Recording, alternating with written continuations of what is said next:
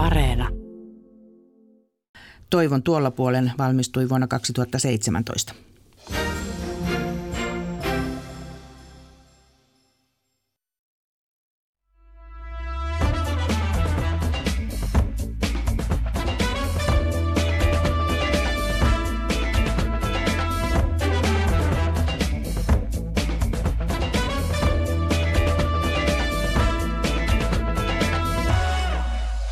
Nyt alkaa Kulttuuri Ykkösen perjantai-studio, jossa ajankohtaisista kulttuuri-ilmiöistä ovat keskustelemassa tänään filosofi Tuomas Nevanlinna. Hei.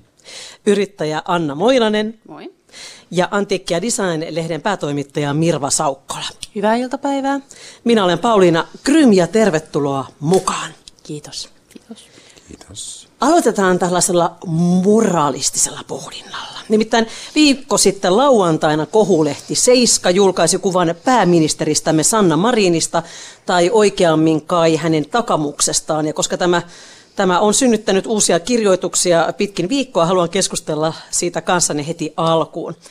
Lastenvaunuja lenkillä kireissä jumppatrikoissa työntäneen Sanna Marinin salakuvattu takamus on ollut tämän viikon kuuma puheenaihe. Mitä tämä kuvasta noussut keskustelu kertoo meistä suomalaisista? No mä en tiedä, kertooko tämä meistä suomalaisista yhtään mitään. Mä luulen, että tämä kertoo enemmän Seiskapäivää lehdestä, koska musta on todella outoa, että kuvataan ihmisen peppua. Ja sitten mä luin tämän Seiskapäivää lehden päätoimittajan Jari Peltomään arvion tästä ja hän sanoi, että kun he kohtelevat kaikkia julkisia samalla tavalla. Ja mä ymmärrän tällaisen idean, että tehdään journalismia, joka ei säästele herroja eikä narreja, mutta mä en tajunnut yhtään, mihin hän viittasi tällä, koska hän sitten otti esimerkiksi sen, että he ovat myöskin esimerkiksi käsitelleet äh, esimerkiksi Teuvo Hakkaraisen töppäyksiä. Ja mä en niin tajua, että miten ihmeessä voidaan pistää Teuvo Hakkaraisen töppäykset ja pääministerin takamus samalle viivalle. Että onko se joku, mä en ymmärrä, mitä niin kuin paheksuntaa töppäystä tässä pääministerin normaalissa anatomisessa muodossa on. Että mua häkellyttää tämä ja yleisesti ottaen mua häkellyttää myös tämä ajatus, että tämä juttu kertoisi jotain meistä suomalaisista.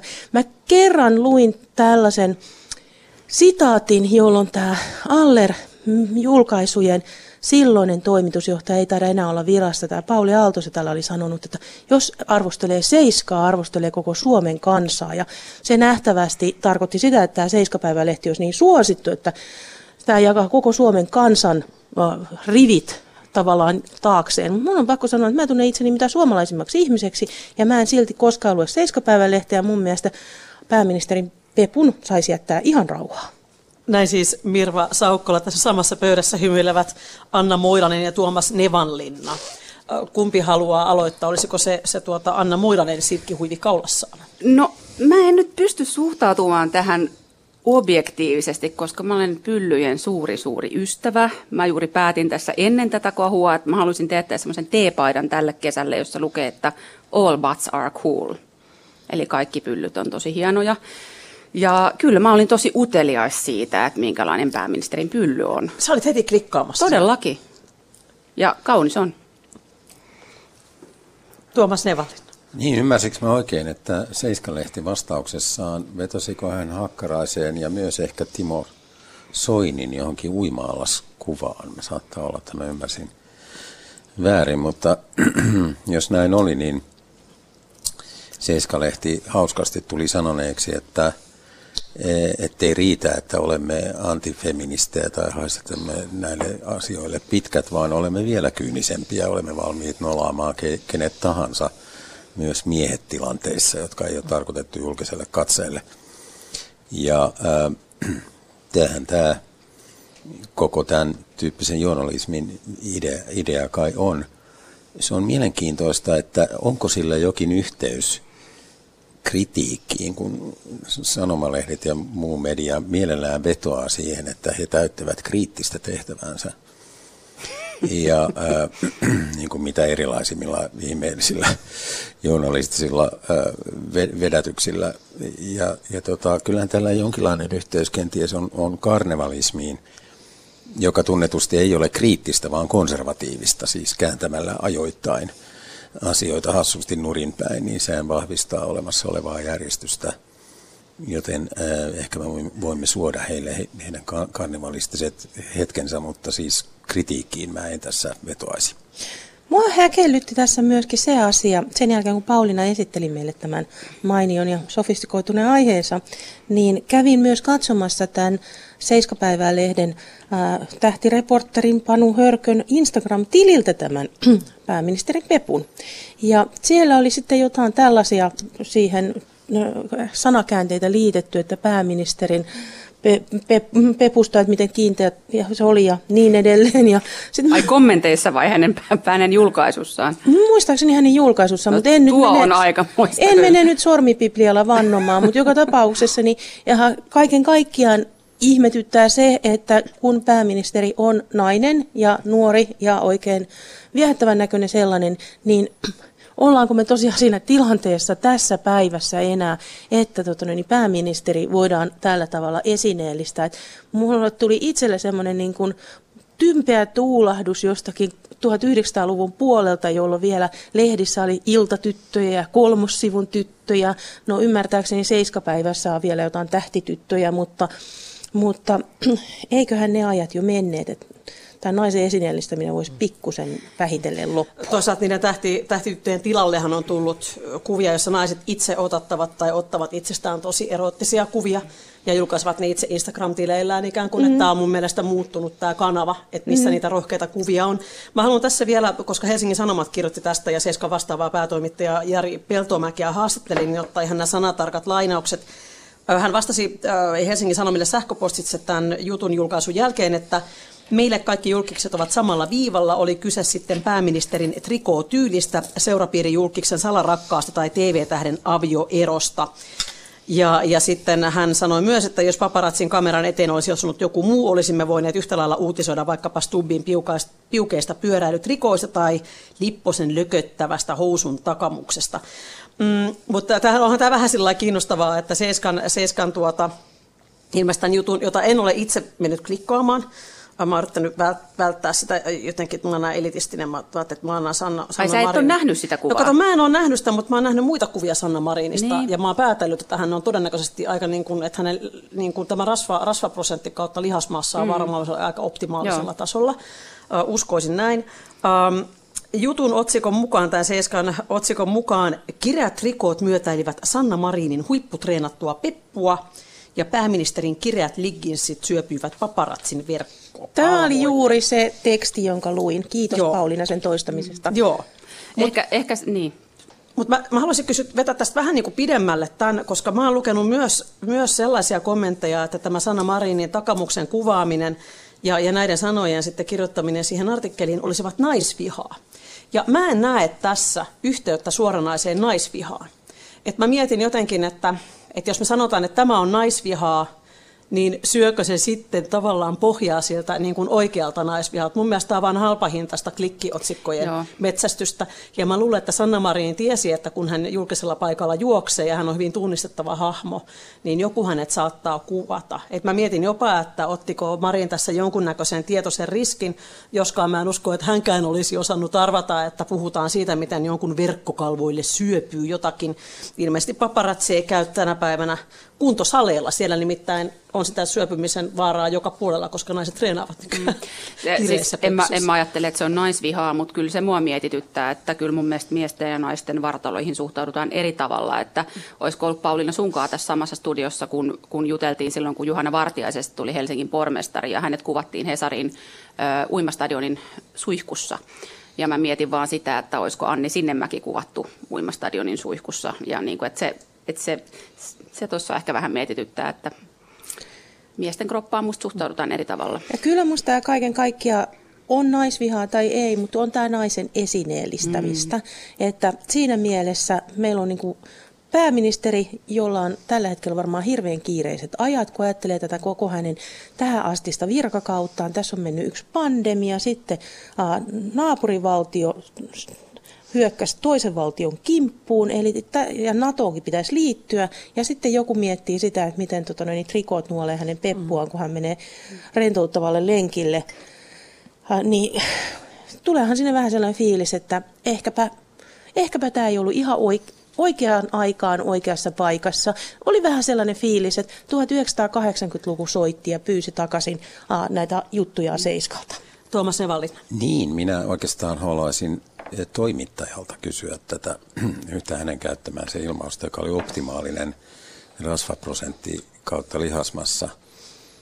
E, e, eikö tässä nyt jotenkin esitetä naisvartalolle ja ehkä vartalolle ylipäätään jokin ikään kuin tietynlainen normi, joka on optimaalinen, joka siis tarkoittaa, että muut ruumiit tai vartalot ovat epäoptimaalisia.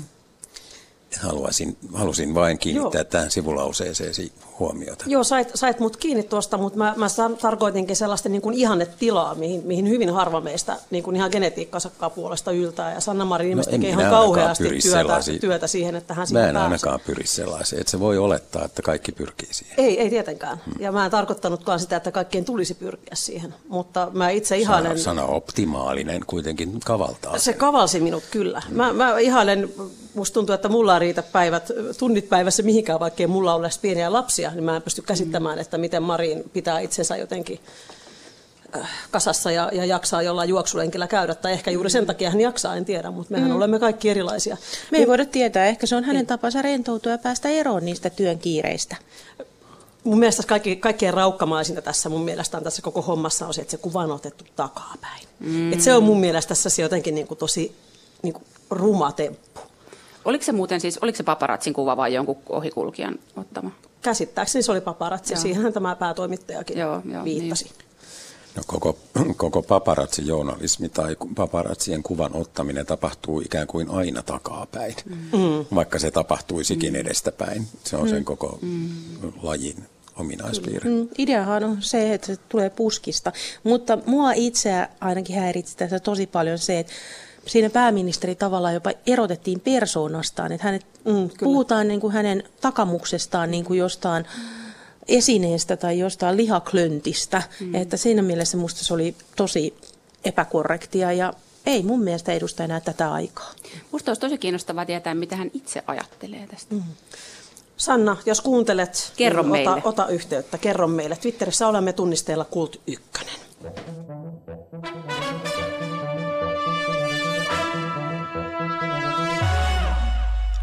Minä olen Pauliina Krymia kanssani tänään Kulttuuri perjantai-studiossa istuvat keskustelemassa filosofi Tuomas Nevallinna, yrittäjä Anna Moilanen ja Antiikki- ja Design-lehden päätoimittaja Mirva Saukkola.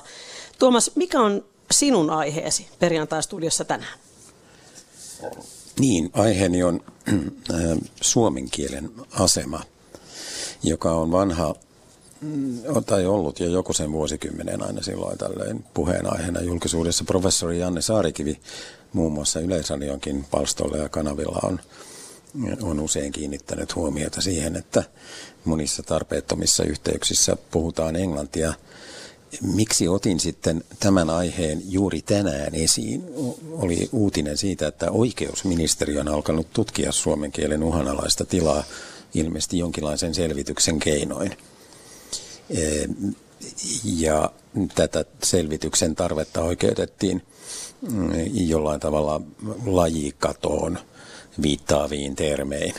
Tai ainakin niin sitä on julkisuudessa luonnehdittu. En tiedä, ovatko sitaatit täsmällisiä. Eli uhanalaisuuden ja silmällä pidettävyyden ja, ja, ja tällaisin kielikuvin. Mehän kaikki tunnetaan sekä ymmärrettäviä että jossain mielessä koomisia tai jopa vastenmielisiä esimerkkejä tapauksista, jossa, jossa suomen, suomen kieli korvataan huonolla englannilla.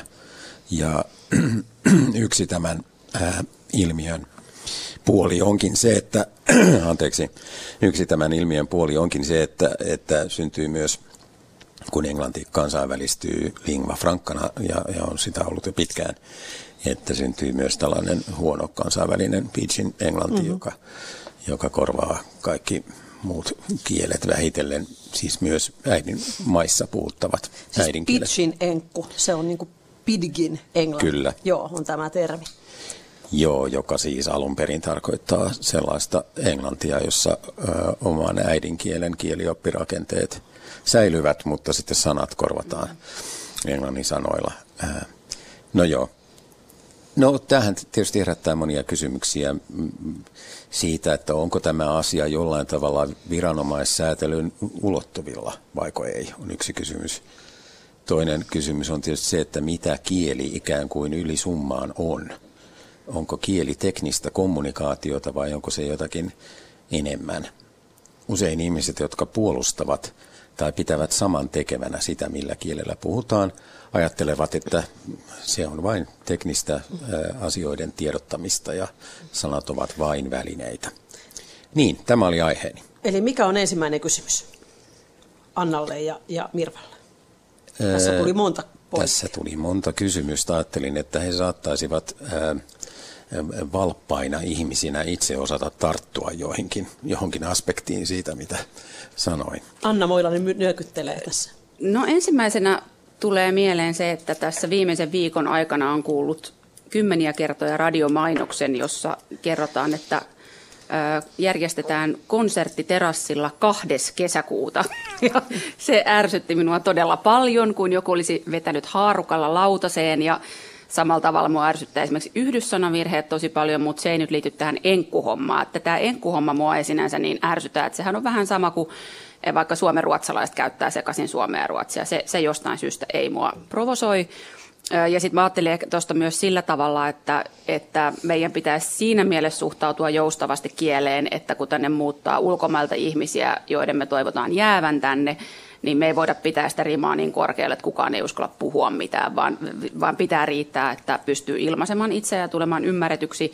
Mutta siis mä arvostan kieltä mu- muunakin kuin teknisenä elementtinä ja kyllä mä, niin kuin, mun mielestä esimerkiksi kaikki tiedotusvälineet, niin kuin heidän pitäisi, niiden pitäisi käyttää kieltä oikein. Et se mun mielestä, niin kuin, siinä on tavallaan kaksi, kaksi näkökulmaa. No mun täytyy sanoa, että mä oon tietyssä suhteessa samaa mieltä Annan kanssa. Eli meidän yhteiskunnassa pitää voida toimia muutakin kuin täydellisellä suomen kielellä, mutta mä oon kuitenkin sitä mieltä myöskin, että on tosi surullista, että jos suomen kieli on kuin saimaan norppa, että se on yhtä uhanalainen. Ja mulle kieli ei koskaan kirjailijana ole merkinnyt pelkästään kommunikoinnin välinettä, koska mun mielestä kieli on myös sellainen millä sä ilmaiset tunnetta, millä sä teet taidetta, millä sä äh, ilmaiset maailman kauneimpia asioita. Ja se koskee oikeastaan niin kuin kaikkia kieliä, että kaikki kielet on vaarassa latistua, jos niitä ei viljellä, jos me ei mietitä meidän menneisyyttä. Mä arvostan esimerkiksi ranskalaisissa ihmisissä sitä, että he arvostaa tosi paljon sitä heidän menneisyyttään, kirjallisuutta ää, ja sitä vaalitaan jatkuvasti. Ja Aika monessa maassa on mun mielestä se riski, että kieli muuttuu sellaiseksi pelkäksi sävyttömäksi ilmaisuksi, vähän samanlaiseksi, millä me lähdetään WhatsApp-viestejä. Mm. Ja tämä koskee Suomea, mutta myöskin Englantia. Täytyy sanoa, että mä olin ihan hirveän ilahtunut viime viikon suuresta kohokohdastani, kun oli kuningattaren platinajuhlat. Ja näin tämän aivan ihanan videon, en kestä, se oli niin fantastinen, missä kuningatar juo karhuherra Paddingtonin kanssa teetä ja molemmat kommunikoi todella kaunilla englannilla. Tämä lämmittää edelleen sydäntäni. Kyllä, ja siinä olivat sanonat oikein, eikö niin? Kyllä. Kyllä. Ja hyvin kohteliaasti he kommunikoivat keskenään. Puhuvat karhut ovat tietysti oma Millä kielellä karhut mutta äh, niin, Annalle vain kysyisin, kysyn, en väitä, että voisiko tämä huono, huonon globaalin pakkoenglannin lisääntyminen olla osa syy siihen, mm. että suomen kielen taito siellä täällä saattaa aavistuksen heiketä. Mua kyllä ärsyttää tässä myös tämä huono englanti itse, mm. siis yhtä paljon mm. kuin sen mahdollisena sivuvaikutuksena syntyvä huono suomi. Että kaikkia kieliä pitäisi niin kuin, minimaalisesti vaalia ikään kuin kaik, kaikissa puheakteissa. On toki eri konteksteja, joissa voi puhua huolimattomammin. Pitäisikö kontekstille löytää myös joku suomenkielinen sana?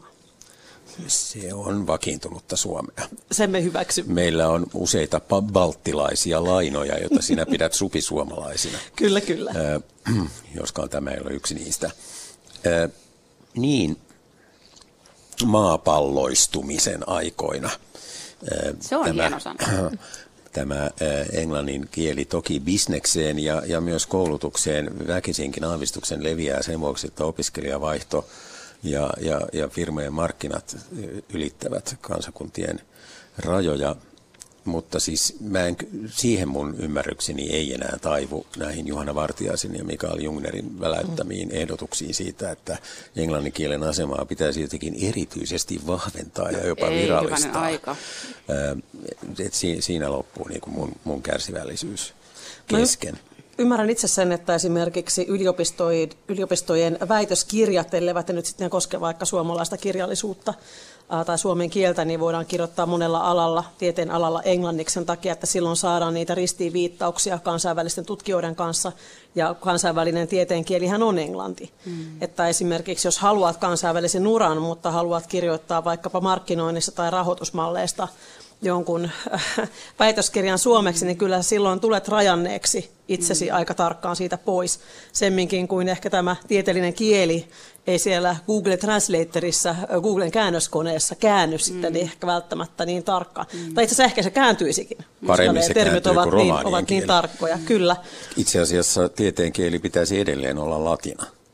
No, se on totta. Ehkä meidän pitäisi palata taaksepäin se niin ei tule mm. tapahtumaan. Niin, mutta, mutta sehän on hirveä, siksi näin että, onkin niin helppo todeta. Että jos käy niin, että Suomen tieteen eliitti ei enää pysty esimerkiksi tulemaan suomenkieliseen radio-ohjelmaan ja kertomaan mm. niistä tutkimuksistaan suomeksi. Että se on ehkä semmoinen, mitä mä pelkään, että, että jos englannin kieli tulee niin vahvaksi, että se ilmaisu ähm, kyky mm. kärsii siitä. Jotenkin mä kuitenkin ajattelen, että minkä tahansa kielen köyhtyminen on se pahempi asia kuin, kuin tota, vaikka joku sekoittuminen. Siis sillä, että mä itse esimerkiksi koen, että kieli, jota mä puhun, voisi olla paljon rikkaampaa niin kuin sen tyyppisesti, että vaikka siellä olisi sitten englanninkielisiä sanoja seassa, mutta, mutta jotenkin, että se olisi vaan moninaisempaa se kielen käyttö. Annoin juuri äsken teidän lahjan. Semminkin sana voi yrittää ujuttaa jonnekin. Mm, Siitä saa heti mm, viisi ja puoli pistettä. Mm. Kyllä, siis heti galvaanisen ihoreaktion tasolla tunnistin tämän Mä katsoin, että Tuomas ilahtui. Kyllä. Tästä tuli heti se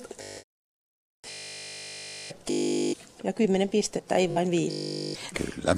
Minä, Haluaisin... myös, minä myös, toisin kuin te nuoret, tiedän, mistä ilmaus papukaijamerkki on peräisin. Kerrotko? Mutta se on tietysti peräisin ohjelmasta Sirkus Papukaija, oh. jota johti kirjailija Tomi Kontion isä Orvo Kontio, mm. joka oli last, last, lapsille suunnattu ohjelma, joka tuli sunnuntaisin.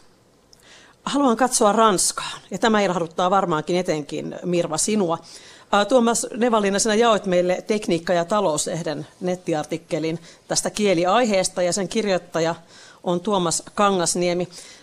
Tämän, tämän otsikko oli, tämä on hauska, tämä on varmaan kuusiosainen otsikko. Mitä helvettiä on Double Crispy Kanan Filet Fingers? Kysymysmerkki Yle kaksoispiste. Suomen kieli on muuttunut virallisesti uhanalaiseksi. Ranskalaisten kielifasismi oli sittenkin oikeassa en muista, että olenko koskaan aikuisia niin lukenut tätä sanaa fasismi ja olla oikeassa samassa lauseessa.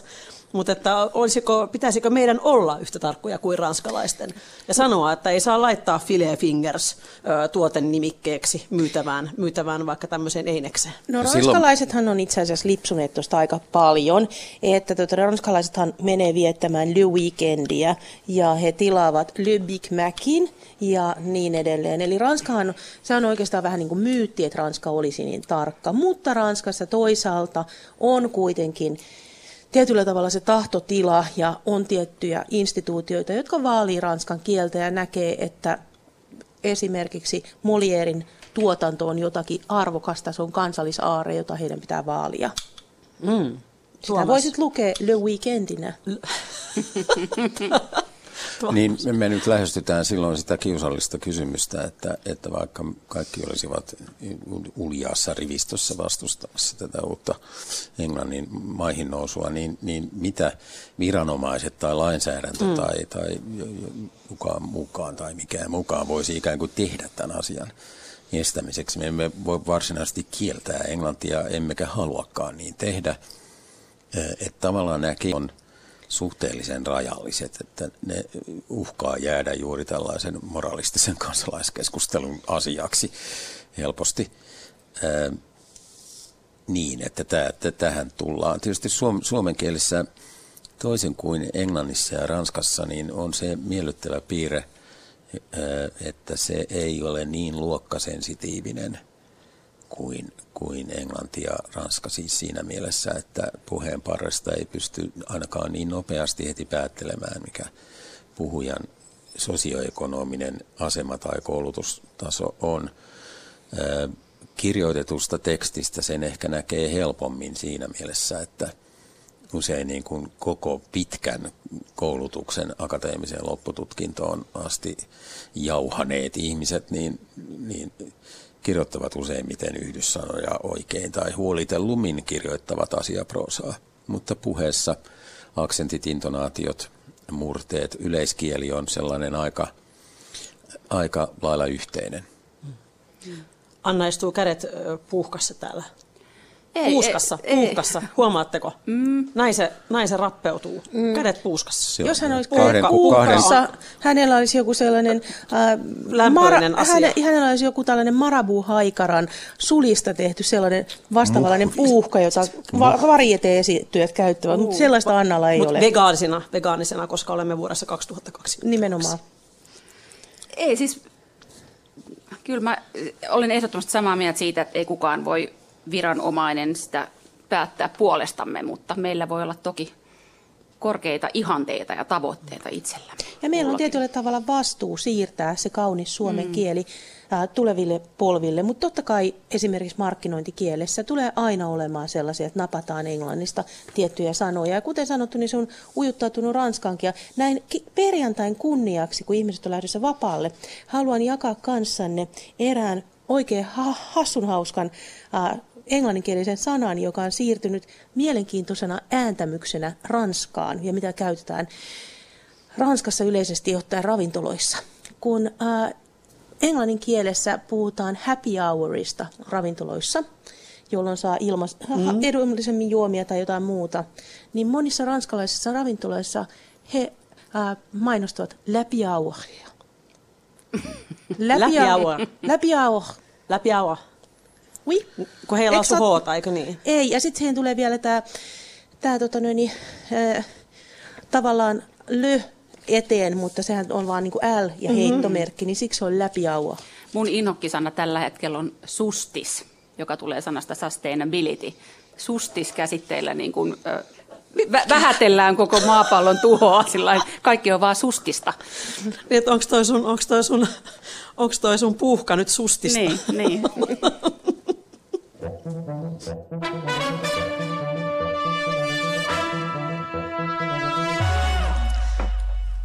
Kiitos Tuomas Nevallina tuosta aiheesta. Tuosta saisi varmaan ihan kokonaisen radiosarjan. Uh, olen vähän pettynyt tähän, tähän Ranskan tilanteeseen. Jotenkin mä olen ajatellut aina, että he pitävät sitä oman kielensä lippua korkealla siellä barrikadeella, mutta näin se kehitys toiset kehittyy. Pitävät, ja toiset eivät. Toiset pitävät, toiset eivät. Toiset lähtevät läpi aurille. Kansallisen arroganssin ilmaisuvälineitä löytyy muitakin. Kyllä. Kuin kieli. Niin sekin, niin se on myöskin oma kysymyksensä, että mitä kaikkea sillä voidaankaan sitten viestiä. Mennään eteenpäin. Anna Moilanen, mikä on sinun aiheesi tänään perjantai-studiossa? Jos nyt jatkan tällä anglismin linjalla, niin voin kertoa, että haluan keskustella discoverabilitystä. Eli Dissiksestä. Löy- dissi, dissi, Sustis ja dissis. Kyllä, eli, eli löydettävyydestä.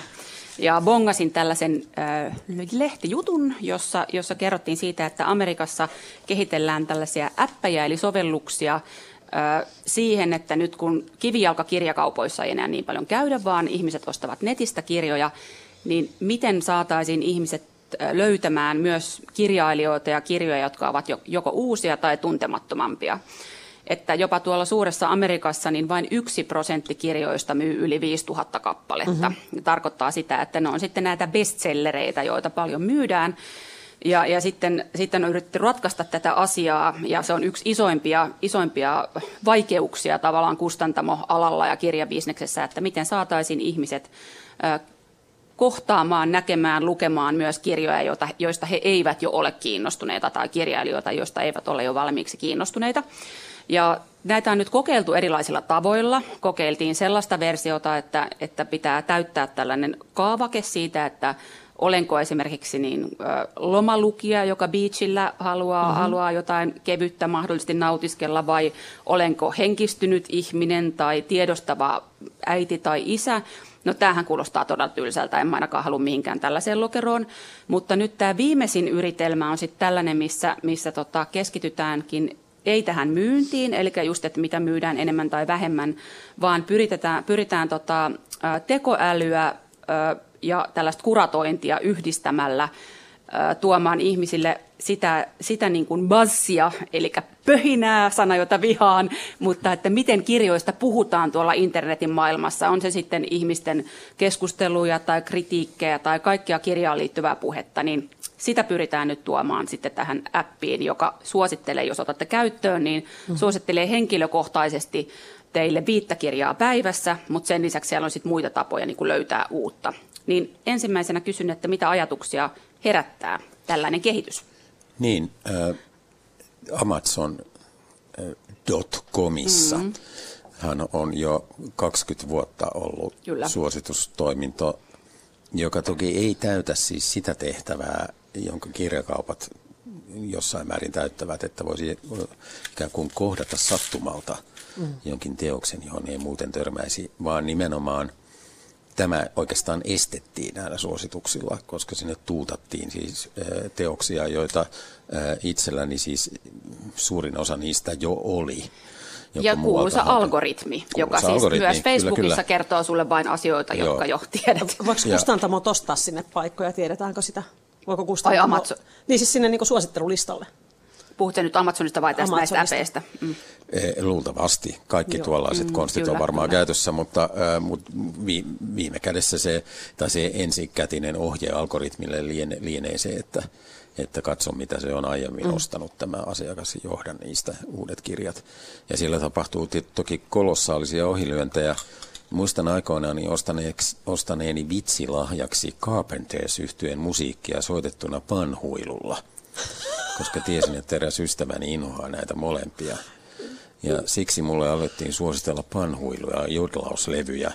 Algoritmin hellyttävä premissi oli varmaankin se, että mun, mun haluni salaisuus on se, että isoan kaikkea, mitä kukaan muu ei voi sietää. Niin, algoritmi ehkä ymmärrä Haluni salaisuus, siinä on kirjan nimi.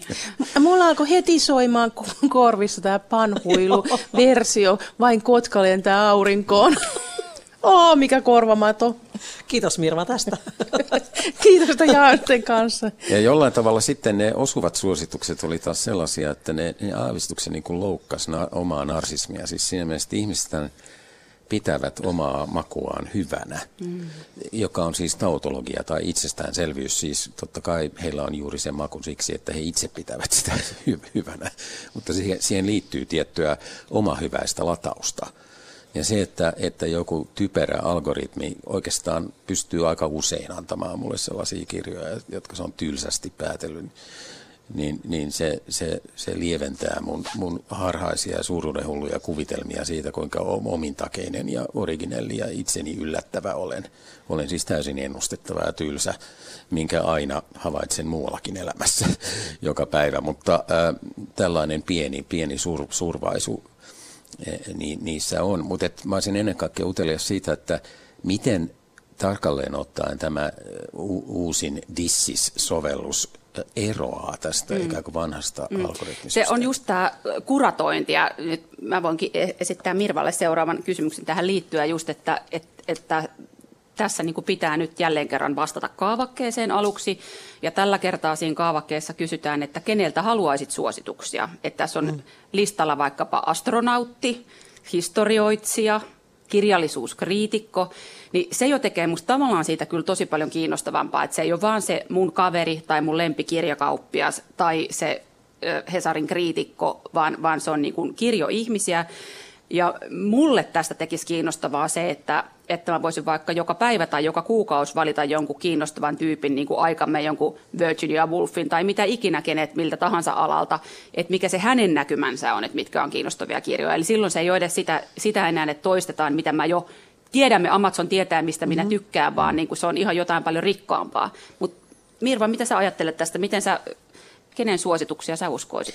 No siis sanotaan, että musta on heti hyvä tie, että sieltä saa, voi saada vaikka jonkun historioitsijan, taidehistorioitsijan, mm. vaikkapa jonkun dekkarikirjailijan suosituksia, onhan se kiinnostavaa. Mutta tietyssä suhteessa kuitenkin tällaisesta apistakin puuttuu aina tietty inhimillisyys. Ja siksi tässä yhteydessä minusta olisi kiva nostaa esiin myöskin tällä hetkellä ja oikeastaan koko pandemia-ajan netissä hirveän vahvana ollut ilmiö, eli, eli virtuaaliset kirjakerhot. Mm. Ja ne on ollut korvaamassa sit näitä peruskirjakerhoja ja ki- lukupiirejä, mitä ihmisillä on muutenkin ollut. Ja se on ollut ihan valtava ilmiö, mm. ja se on näkynyt kaikkialla läntisessä maailmassa, varma, ehkä muuallakin, mutta mä oon ainoastaan lukenut näistä keisseistä, mitkä liittyy Eurooppaan ja Yhdysvaltoihin. Ja sieltähän on tullut kiinnostavia yllätyksiäkin näistä virtuaalisista kirjakerhoista, että kun ajatellaan usein, että No, kun Anna sanoit sitä, että voi vaikkapa astronautin tai historioitsijan näkemyksiä kysyä, niin Suomessahan esimerkiksi toimi jonkin aikaa tämä jääkiekkoilija Kevin Lankisen kirjakerho. Mm, ja kaikkihan todennäköisesti ajattelivat, että jääkiekkoilijat se varmaan haluaa lukea vain jotain jääkiekosta ja urheilusta. Mm. Ja sitten siellä olikin hyvin syvällistä kertomakirjallisuutta, mitä hän luki, mikä oli minusta hirveän kiinnostava myöskin siitä, että ihmiset ei välttämättä ole niin ennalta arvattavia, mitä mm, voisi kuvitella. Mm. Että meillä kaikilla saattaa olla yllätyksiä ja ne yllätykset voi löytyä sieltä kirjahyllystä. Mm. Miten te löydätte itse ne kiinnostavat uudet kirjat? Miten se yllätys sattuu kohdalle, Tuomas Evalin? Ee, niin. Vai sattuuko se? Astronauttien suosituksiin en ole vielä koskaan mennyt. Mä ymmärsin, että silloin 69, kun he lensivät ensimmäisen kerran kuuhun niin sanotusti, niin niin sanotusti. Etkö kyllä, usko, että he lensivät Ei missään tapauksessa. Dis, Disney-studioille lavastettu petos. Ja, Jaha, no niin. Ja tuota, niin silloin he, he olivat siis eräänlaisia insinöörikoneita josta oli vaikea saada irti yhtäkään sanaa lehdistökonferensseissa, joten he inhosivat. Crown-sarjassakin näimme, kuinka Philip tuskaili heidän kanssaan small talkin äärellä silloin. No niin, joka tapauksessa minähän en siis, minähän olen siis tylsä ja ennustettava jopa omissa silmissäni. Mä tiedän ihan tarkalleen, mitä mä tarvitsen seuraavaksi. Syy on se, että mä luen enimmäkseen tietokirjallisuutta. Ja on verrattain helppo niin päätellä, että mitä mä seuraavaksi jollain tavalla mm, ikään kuin mulla on pitkiä lukulistoja, jotka on peräisin jo vuosikymmeniä takaa ja niin edelleen. Eli mä haluaisin kyllä, että tätä, ää, tätä tympeää häkkiä jollain tavalla sahattaisiin ja rautettaisiin. Mutta mä en koe sillekään niin kuin spontaania tarvetta. Mä oon itse siis ihan täysin kivijalkakirjakauppojen ihminen edelleen. Et sen takia on onnellista, että ei ole päässyt ulkomaille moneen vuoteen nyt, koska se on aivan hirveetä siis kukkarolle se, että menee johonkin ja sitten sit mä ihan mistä, mistä tahansa jostain independent-kirjakaupasta, niin pystyisin lähtemään kymmenen kirjan kanssa, kun vaan on niin utelias ja sitten ne esille panot ja aa, tämäkin on kiinnostava. Ja, että mä kyllä täysin ymmärrän tuon tuskan tuossa, että miten sen saman pystyy replikoimaan tuolla mm. internetin maailmassa. Mulla täytyy mun täytyy myöntää se, että mä oon vannoutunut kirjastoihminen. Varmaan liittyy siihen, että edes nyt äiti oli kirjaston hoitaja ja opetti minulle aina selkäytymeen asti, että kuinka tärkeä laitos on kirjasto. Ja musta on edelleenkin ihanaa mennä kirjastoon, käydä läpi niitä hyllyjä, löytää sieltä joku uutuuskirja tai sitten löytää sieltä joku sellainen vuosien takainen kirja, mitä mä en ole vielä lukenut, mutta esimerkiksi mikään ei ole sen kiehtovampaa kuin se elämäkerta hylly, jossa saattaa olla sellaisia niin kuin aiheita, mitkä ei välttämättä mua puhuttele, mutta siitä huolimatta mä takerun niihin, koska sen jälkeen, kun mä oon lukenut sen elämän kerran ja se elämäkerta on avannut jonkun ihmisen uskomattomia vaiheita, niin mä koen saaneeni siitä jotain ihan uutta. Kirjastojen esillepannot myös, ja itse asiassa yksi kollega just sanoi mulle äsken lounaalla, että hän katsoo aina sen niin kuin palautettujen hyllyn, niin kuin mihin on just, että sieltä, mm. sieltä sieltä sitten bongaa, että mitä ovat muut. Semmoista ilmiötä ruokakaupoissa kuulemma ää, on, on havaittu, että on olemassa tietty hyvin pieni ihmisryhmä, jotka varastavat toisten ruokakärryjä.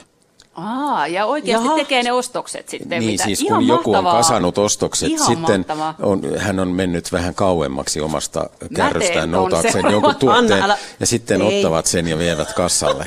Mikä idea Anna. siinä on? Sitten voi saada ihan vääriä tavaroita. Oikein, niin, se on sitä uusia, yllätyksellisyyttä. Uusia, uusia, ja tota, tämä on jotakin, mitä Tuomas Evallinna ei koskaan tekisi. Ei niin? tietenkään. Kiitos tästä aiheesta. Äh, kiitos tästä aiheesta, Anna. Äläkä saa nyt mitään, mitään nota, vääränlaisia ideoita.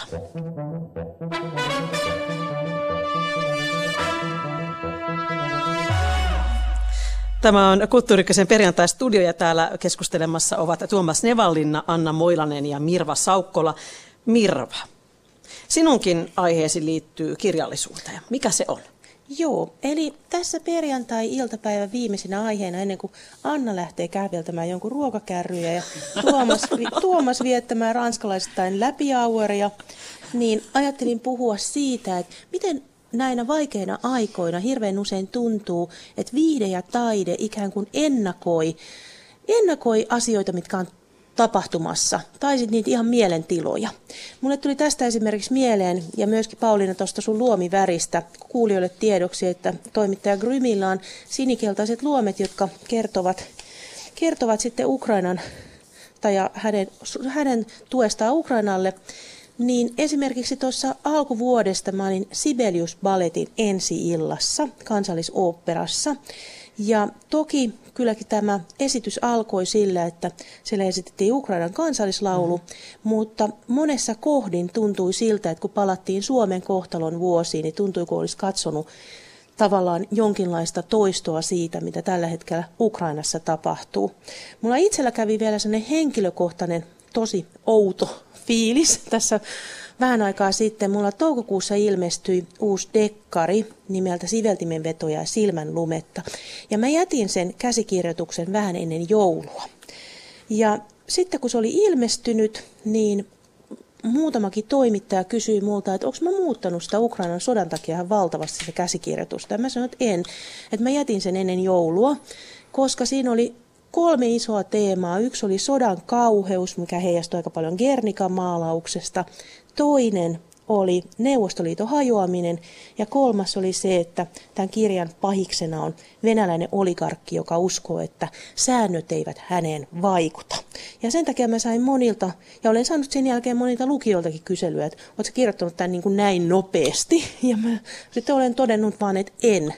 Niin miten Anna ja Tuomas, oletteko te törmänneet sellaisiin tuntemuksiin, että joku viihteen tai taiteen ää, tuo, tuotos tavallaan tuntuu teistä heijastavan tätä aikaa hyvin vahvasti? No joo, toki. Tosin ehkä on sanottava, että no taidetta ei tehdä tyhjiössä. Siis me, ne, jotka tekevät taidetta muodossa tai toisessa, niin elävät samassa tilanteessa kuin, kuin yle, yleisönsä. Ja sitä kautta tällaiset yhteenlankeamat eivät, eivät ole outoja. mutta myös toki tapahtuu niin, että, että ajatellaan nyt esimerkiksi, että menee juuri valettiesitykseen Ukrainan sodan juuri puhjettua. Meillä on tapana myöskin projisoida se, mikä meitä askarruttaa siihen, mitä me nähdään. Eli heijastaa siihen ja käsitellä ja työstää niitä asioita, jotka, jotka askarruttaa. Ja, ja se ei ollenkaan tarkoita sitä, että siinä teoksessa itsessään ei näitä piirteitä lainkaan olisi, mutta tämä ainakin vahvistaa sitä, sitä ää, ilmiötä. Monasti on todettu kulttuuritutkimuksessa, että jos haluaa saada ajan hengen selville ää, jostain aikakaudesta, niin pitää lukea kios, niin sanottua kioskikirjallisuutta tai että mitä hu- huonompaa se on, niin sitä enemmän se ikään kuin heijastaa vain aikaansa. Ja ne kirjat, joita pidetään tai joita me sitten jälkikäteen kutsutaan klassikoiksi, minkä prosessin kautta ne sitten ovatkin suodattuneet siihen asemaan, niin ne on sellaisia teoksia, jossa, jotka on niin paljon monisyisempiä, että ne myös ylittävät aikansa tai, tai ilmentävät jotain universaalimpaa. Niin, tämä on myös musta semmoinen ajatus, jota voi punnita, että, että, että mitä, mitä ikään kuin huonompaa taide on, niin, niin sitä enemmän se kavaltaa ajastaan. Mä olin kuuntelemassa vähän aikaa sitten teatterimuseossa, kun Kirsikka Muurin haastatteli Pirkko Saisiota, ja siinä mm-hmm. puhuttiin tuosta passio teoksesta, että miten se kanssa on ikään kuin ennustanut paljon näitä tapahtumia, mitä nyt on. Ja mulla vaan jäi mieleen, että se Saisi oli jotenkin kauhuissaan siitä ajatuksessa, että, että hän olisi nyt jotenkin, tai järkyttynyt siitä, että oli, oli, oli ikään kuin pystynyt niitä näkemään, niitä tulevia tapahtumia. Että onhan siinä myös se puoli, että on, on toki ajattelijoita, jotka näkevät ihmisyydestä asioita ja pystyvät siitä niin kuin kirjoittamaan tavallaan jo ennen niitä tapahtumia. Että kyllä mä, totta kai näin on, että kaikkihan varmaan, jotka kirjoittaa, niin havainnoi koko aika maailmaa ja ihmisyyttä siinä. Ja väliä tietenkin sattumakin puuttuu kyllä peliin. Mm.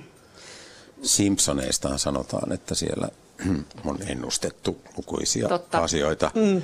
Ja yksi Simpsonin työryhmän jäsen sitten kommentoi näitä väitteitä sanomalla, että heillä on sarja on jatkunut ties kuinka monta kymmentä vuotta ja jaksoja on ties kuinka monta tuhatta. Ja he on jokaiseen jaksoon lykännyt kaikenmoisia asioita mistä tahansa elämän ilmiöstä. Niin, mutta sitten niitä ei ole bongattu Niitä ei bongata, niin, niin. että ne vaan sitten tunnistetaan, jotka sitten sattuu osumaan mm. johonkin myöhempään.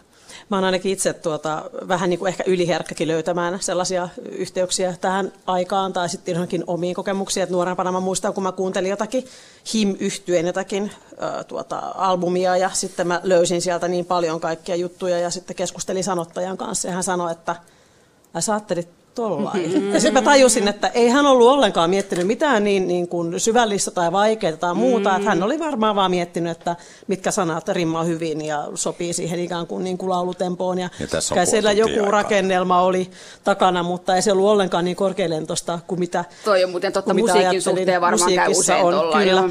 Mutta tota, sitten esimerkiksi toinen semmoinen, jos puhutaan äh, aikaan osumisesta, niin joskus voi tapahtua mun mielestä hutejakin Uh, kirjan kirjoittaminen ei ole nopeata, siinähän pitää myydä ensin käsikirjoitus, siinä pitää saada uh, tehtyä ne eri versiot, sitten se mm. kommentoidaan, se painetaan, pitää miettiä milloin se julkaistaan, että mille kirjamessuille se ehtii tai mihin äitienpäivään tai isänpäivään. Siinähän on paljon tämmöisiä niin kuin, uh, juttuja, että jos joku Mirva on kysynyt sulta, että teetkö näin nopeasti tämän, niin se kertoo kyllä silloin, että se ihminen ei tunne näitä niin kuin aikataulurealiteetteja. Ja ei yleensä tunne ei, niitä. Ei kyllä, että mutta kulut... se on hidasta. On, että kuluttajille on vähän turha silleen selittää, että no, olisi tämä voinut tulla aikaisemminkin ulos, mutta Joo. kun äitien päivä on tälle viihdekirjallisuudella hyvää myyntiaikaa. Ja tästä on ehkä yksi, yksi esimerkki on semmoinen, että vuonna 2021, eli viime vuonna, kävin katsomassa kansallisteatterissa sosiaalisen median maailmaa kommentoivaa näyttämösovitusta Miika Nousiaisen vuoden 2020 pintaremonttikirjasta.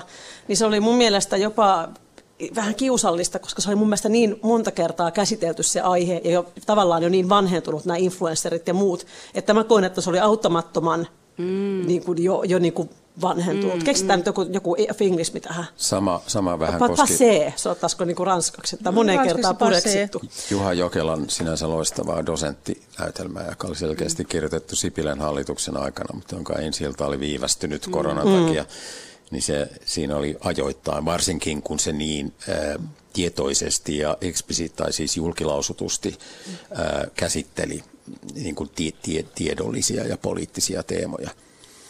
Mutta semmoinen ilmiö on olemassa ää, tunnetusti, tai siis ei tunnetusti, keksin tämän juuri, ää, kuin väitöskirja psykoosi tarkoittaa sitä, että kun ihminen, ja tämä varmaan pätee taiteilijoihin myös, veikkaisin, että kun tekee väitöskirjaa monia vuosia, mitä itse en ole tehnyt, tekee väitöskirjaa monia vuosia jostain tietystä aiheesta, alkaa nähdä ympärillä, kaiken ympärillään ikään kuin sen väitöskirjan silmälasien läpi.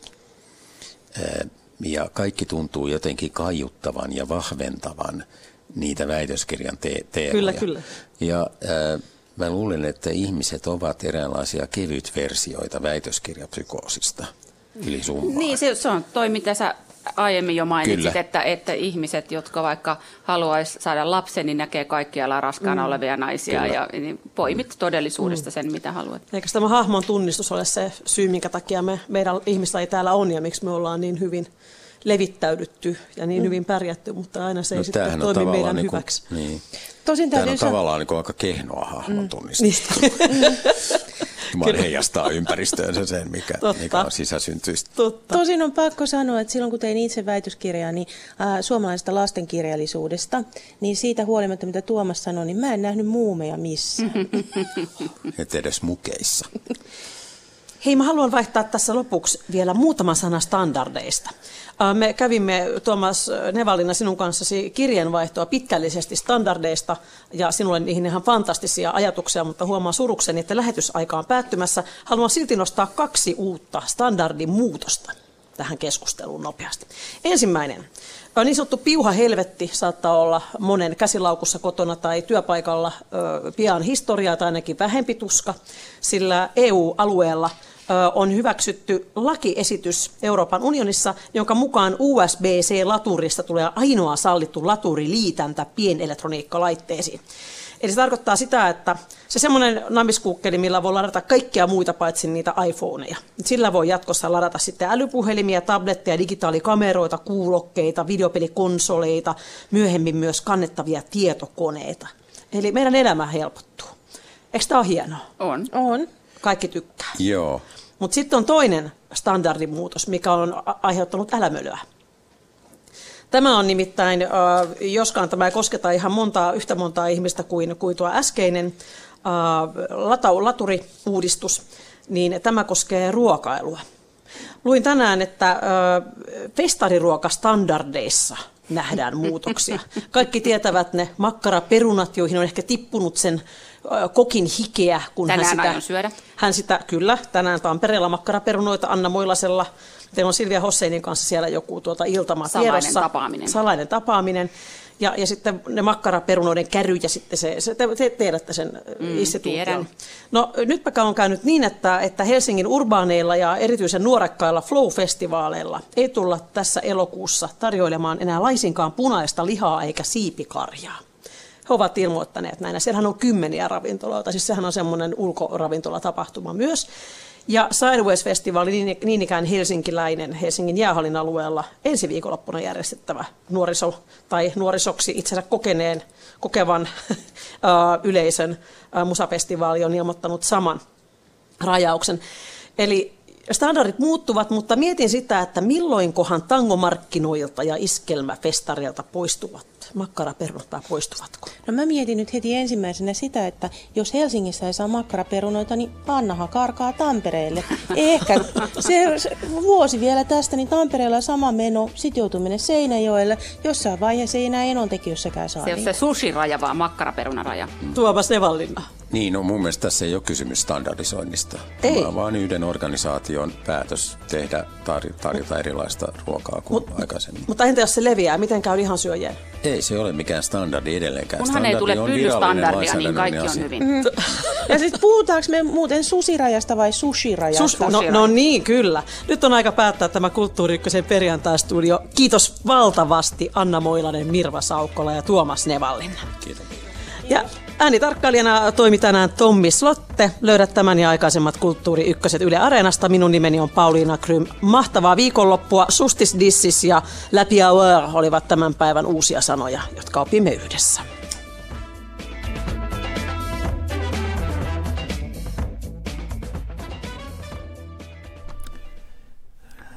Keskustelu Kulttuuri Ykkösen perjantai-studiossa oli vasta pääsemässä oikein kunnolla vauhtiin.